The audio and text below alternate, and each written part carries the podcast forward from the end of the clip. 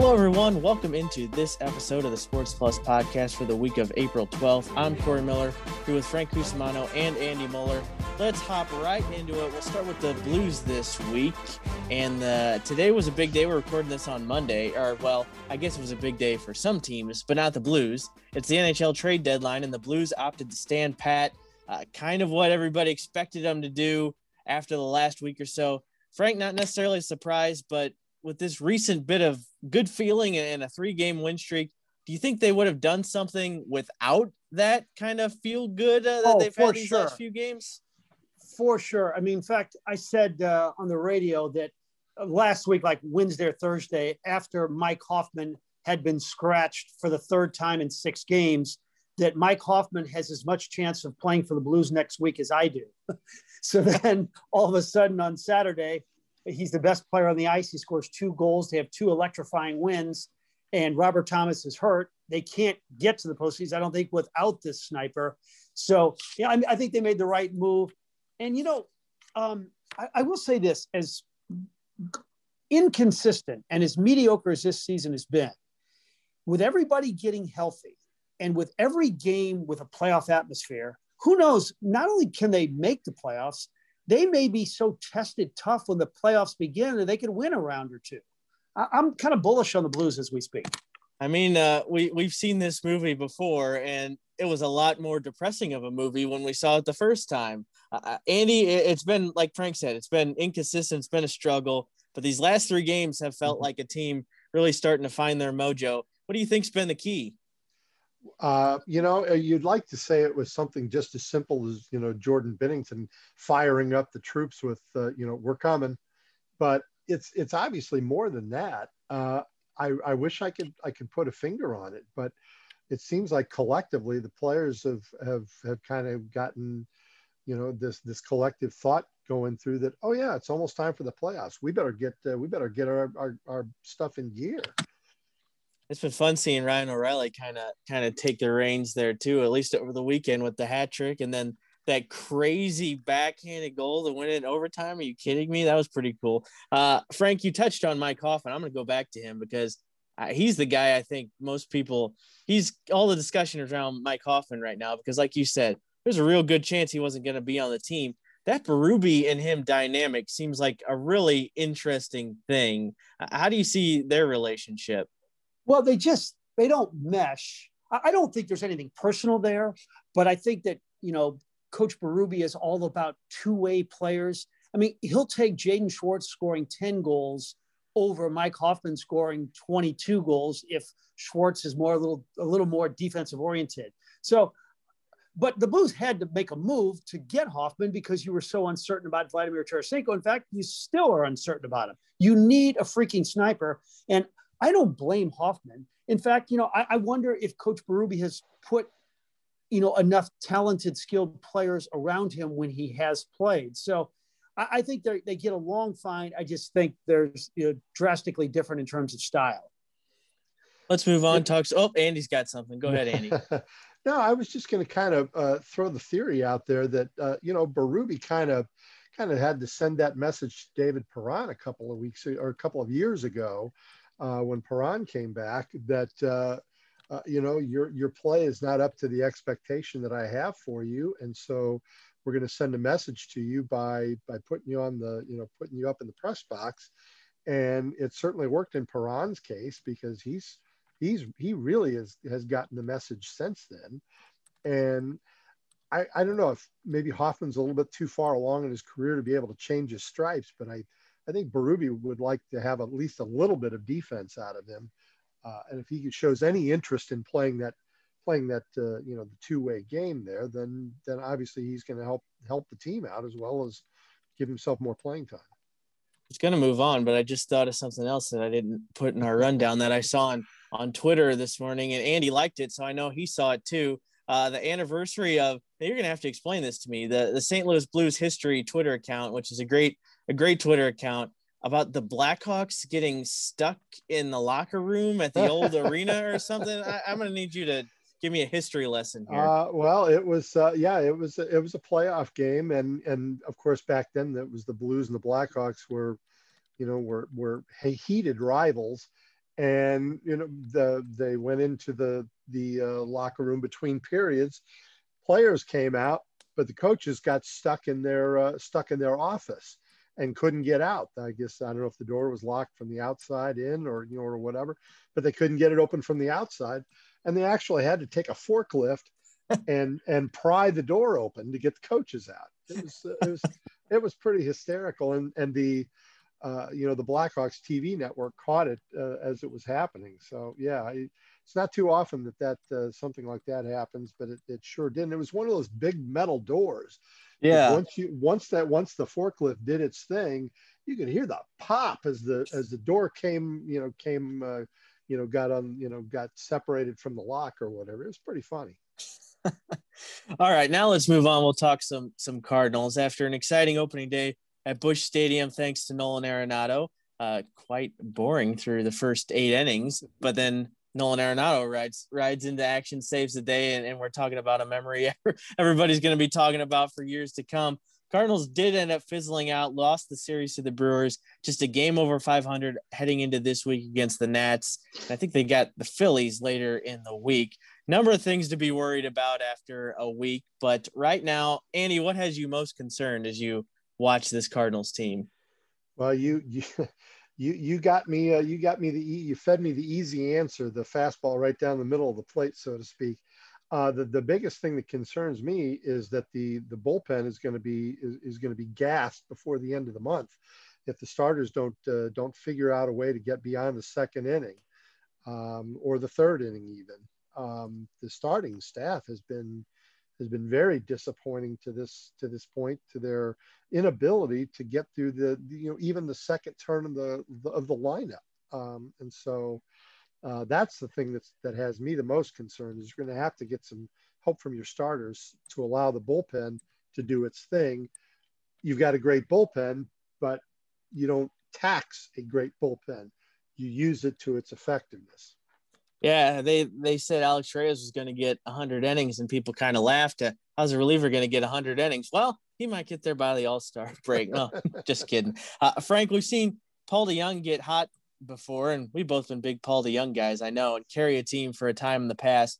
That's not this Paul DeJong right now. Heading into Monday's game, three for 31, virtually no impact other than that two homer game he had in Cincinnati. They've kind of dropped him in the lineup. He was supposed to be that insurance behind Goldschmidt and Arenado. Not panning out so far. What are you seeing with DeJong right now? Well, interesting you use the word "seeing" because that's his whole – dilemma right now. He's just not seeing the baseball at all. And you could argue that if you go back a little bit, like his last like 750 at bats, he hasn't seen it well for a long time. So um, you got to wonder was the 30 homer season an aberration?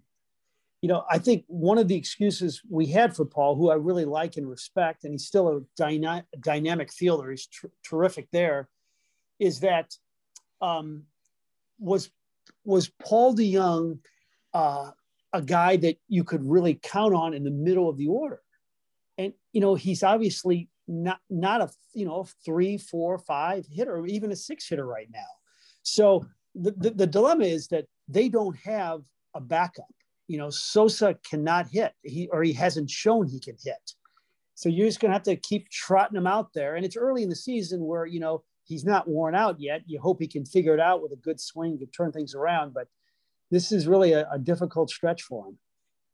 Uh, one guy we don't have to be concerned about so far, Nolan Arenado, hitting every game so far as a Cardinal. Frank, just I mean, this guy is as advertised. How would you just encapsulate his first week as a Cardinal?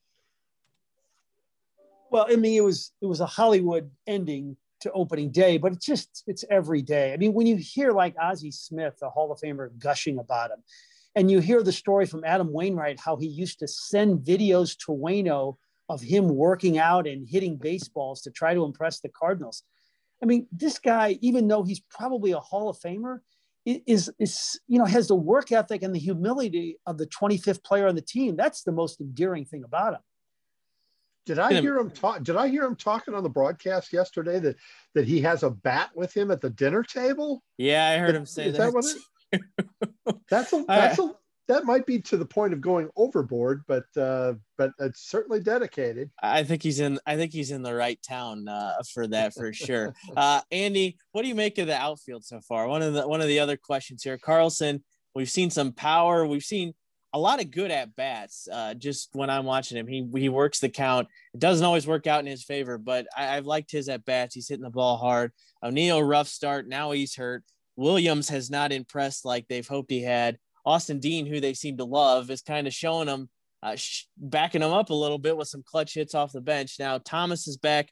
It's kind of all over the place. What's uh, who are you rolling out there if you could pick three guys at this present moment? Uh, I would almost be pulling names out of a hat, um, aside from Carlson, obviously. Um, yeah, he's been he's had his moments. Uh, I think Justin Williams looks overwhelmed, and I think he even said, you know, well into the you know the the first beyond the first week of the season that he was still trying to to you know get his footing and you know and whatever. Well, you know it, it's going to be it's going to be a little bit too far along here. You're going to find yourself having to get your footing down at the uh, you know down at the uh, you know down in Sauget at the extended uh, you know camp. Isn't that um, hold on? Isn't that so weird? We I I've seen releases. it says option to Sauget, and I have to think about it for a second because that just sounds ridiculous. It well, is. just because just because Corey, your mind is in the gutter when you think about Sauget, you think of other things. I mean, the hey, they got good the... baseball. Gateway Grizzlies baseball. Yeah. That's all they got there. but you know, it, it couldn't be any better for John Mozeliak to hop in his car if he wants to go check somebody out. He literally has about a five minute drive uh, across the river to get over there. So I mean, it's strategically it's it's well placed. Um, and, but but getting back to the outfield, I'm I'm really kind of at a loss as to as to what you do at this point. Well, I tell you what, I don't think they're going to go this route, but there are a bunch of guys sitting on the sidelines, you know, looking for work like Kemp and Puig and Braun and Cespedes. Josh Reddick is out there. I mean, you know, it's it's one thing to not have anybody on your major league roster in the outfield who can hit. You know, we're one of the few instances where you have your outfielders hitting six, seven, and eight. It's another you don't have anybody in the system. I mean, there's not an outfielder in the Cardinals system who looks like a dynamic offensive player. I mean, this is this is the same outfield that that once had uh, Brock, Flood, and Maris, or Reggie Sanders, Edmonds, and Walker. And now, you know, we got guys that are not hitting 200. It's unbelievable. I, I never thought uh, with how much grief Harrison Bader has gotten from the fan base over the years that they'd be clamoring for him back. Uh, but that is what's going on right now. Because at least if you put him out there, you know you're going to get stellar defense, and he'll give you at least what the rest of these guys uh, are going to give you. And Frank, you just mentioning Ryan Braun as someone on on the free agent market, market, and me picturing him in a Cardinals uniform, I think about gave me an aneurysm. Uh, I can't. That would be just the wildest that I, this isn't on the script either, but who's the wildest guy you've ever seen in a Cardinals uniform that that well, you didn't think it would happen? I mean, AJ Pierzynski showed up here one day. uh, yeah. There have been some others like oh, Fernando Valenzuela showed up here one day. Will, uh, I, Will Clark probably looked weird in a Cardinals uniform for a while. Boy, but he was so great to see here. Oh my goodness, he was. was he great that stretch? He, that was fun. Uh, who else? Andy, uh, Bobby Bobby Bonds was here for a year. Dick Allen was here for a year.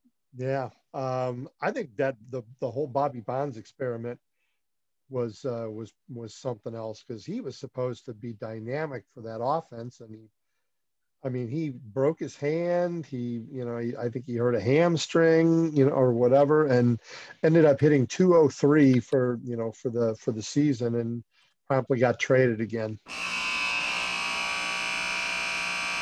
All right, that is the final buzzer. And we got an interesting uh, topic this week. Frank recently asked Ozzie Smith in an interview, you're going to hear part of at the end of this podcast, if he could have been one other ball player for the day, who would he be? He picked Willie Mays. Great choice, obviously. One of the probably three most talented players ever play baseball. So, our final buzzer question this week is if you could be one athlete in pro history, and I'll go somebody who's playing now and somebody who who has played in the past. So pick two guys. Who would you be, Andy? You Wait, this, you're saying a baseball player specific? Yeah, let's go. Let's go baseball player. I was going to open it to all athletes, but we're on baseball, so let's stick with baseball. Um, well, I you know I don't think there's any question that uh, that if I was uh, a player from the past, I'd want to be Nolan Ryan. I was always a I was always a you know sort of a pitching fanatic, and and I'm old enough to remember back when it was rare for uh, a pitcher to strike out a hitter an inning. Uh, now it's just commonplace. I think I read a stat today that last year there was substantially more 100 plus mile an hour pitches in a 60 game season than there was the year before in a 162 game season. It's, you know, it, if you're not throwing 100, then then you're uh, you're probably not on a big league roster anymore. Um, but Ryan was the, you know, he was the anomaly back in those days, and you know, you never knew when he would go to the mound if he was going to throw a no hitter or not. God, he was so much fun to watch. Um, but as far as a current player goes, I mean, I, I think I think being Mike Mike Trout would not be a would not be a bad choice. Frank. Okay, I think um, old time players. I, I, would be one of one. I'd be one of these slugging first basemen who struck out a lot, hit home runs, and didn't care. Somebody like George Boomer Scott, you know, just took a big swing, smiled, didn't give a rat's a if I struck out a lot, but would hit 30 and everybody'd love me. And yeah, just kind of an easygoing guy. I'd like that. And then today, I think I'd go uh, Jordan Hicks, you know, to be able to throw a ball 100 and throw it easy and feel smooth. I, I think I like that. How about I you? Think, I think, uh, well, just through the all full history of baseball, I think it'd be hard to to not say Mickey Mantle in his prime. Uh, that'd be that'd be tough to pass up because that would be pretty awesome. Uh, but I think, I mean, being Mark McGwire in 1998 uh, would have to be uh, the top. That's probably what I'd pick. I just can't even imagine being the guy who everything is focused on for that year. And yeah, the the way to the way to history, I'm sure was heavy and there was a lot of other stuff that came with it and a lot that came after it we know. But for just one season to be mark mcgwire going for that race i think that's who I, i'd go with. Today i mean trout obviously uh, obviously andy said it'd be hard to pass that up but uh, ronald acuna jr uh, just the last uh, few games even pretty much every time you watch a braves game he does something ridiculous. I think i got a buddy who's a braves fan just sent a text. Apparently he just scored on a pop like a pop fly behind second base. Uh, made it into a sac fly. He scored on a routine, or he got a single on a routine grounder to shortstop yesterday. Uh, he can do literally everything. So I think I might want to be Ronald Acuna Jr. if I could be one person uh, in the big leagues today. So as I mentioned earlier, this week's spotlight interview is with the one and only Ozzie Smith. Ozzie and Frank talk about the Wizards' thoughts on Arenado as a Cardinal, if the Whitey Ball style of baseball could succeed in today's MLB and why he never, ever turns down an autograph. Here's Frank and Ozzie. So I asked your former teammate, Andy Van Slyke the other day that if he could change places with one baseball player in history, have that guy's skill set, who would it be? And he said, I'd like to be Ozzie Smith.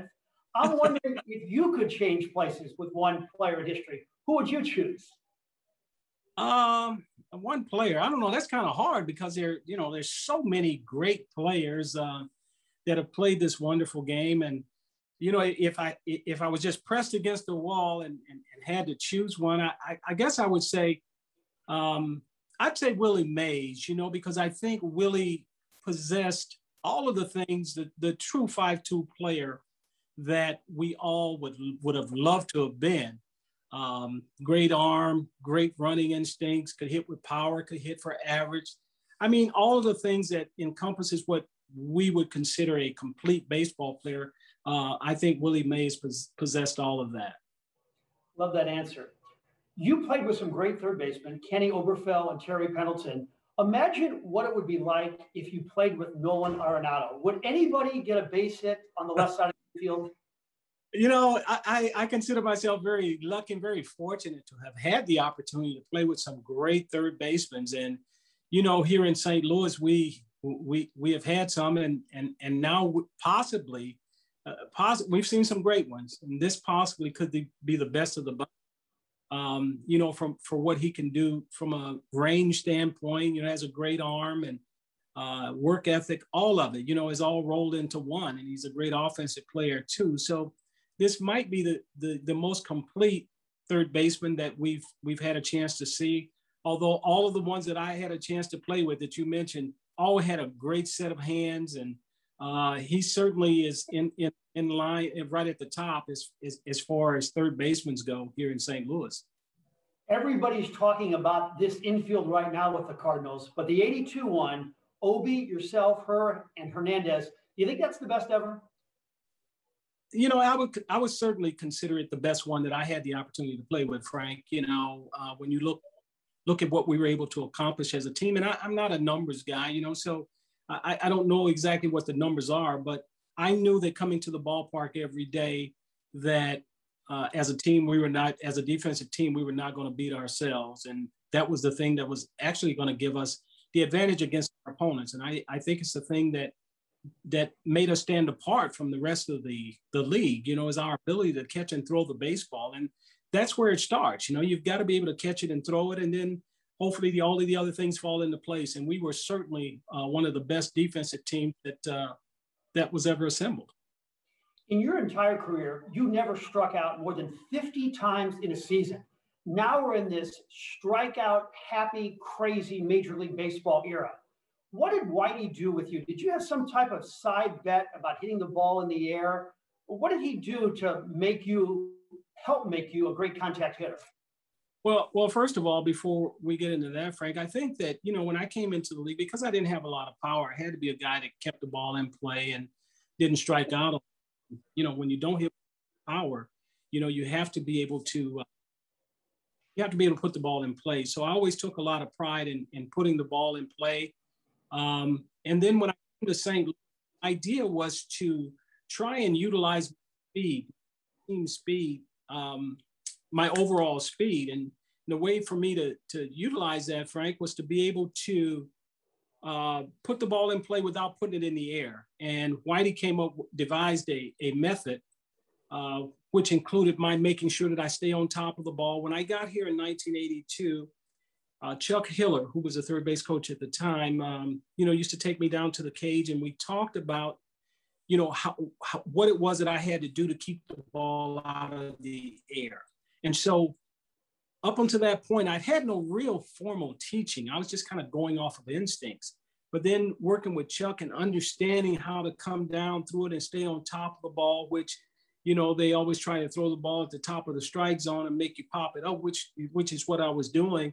Uh, once I figured that out, then it made things a lot easier. And so the whole idea about keeping the ball out of the air was about my being able to utilize my speed and a bet. We had Whitey and I had a bet that for every ground ball I hit, I'd get a dollar, and for every fly ball, I'd have to give him a dollar. And Frank, it didn't take long because midway the season, he said, "This bet is over," you know. so at that point, I had learned the ball out of the air, and of course, playing on AstroTurf, you know, being able to take advantage of that. And I think that some of the teams that were assembled in the '80s, we were really able to take advantage of of not striking out a lot, and we knew that going into a season or going into a game that because of our ability to put the ball in play and the way that we could run, we were always going to put pressure on the defense and and um, the other teams that were assembled were, were usually assembled from an offensive standpoint. So it gave us a distinct advantage. Do you think there's any doubt that Whitey Ball could succeed in 2021?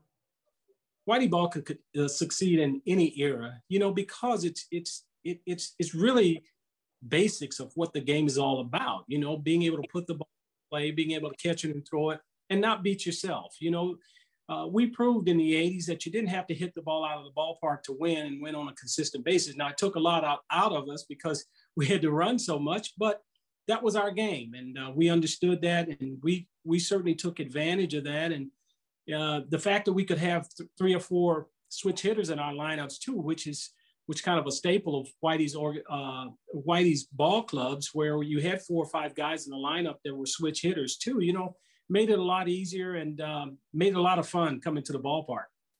You had great relationships with Lou Brock and Bob Gibson, but I always really enjoyed you being around Bob and the way you guys would dig at each other.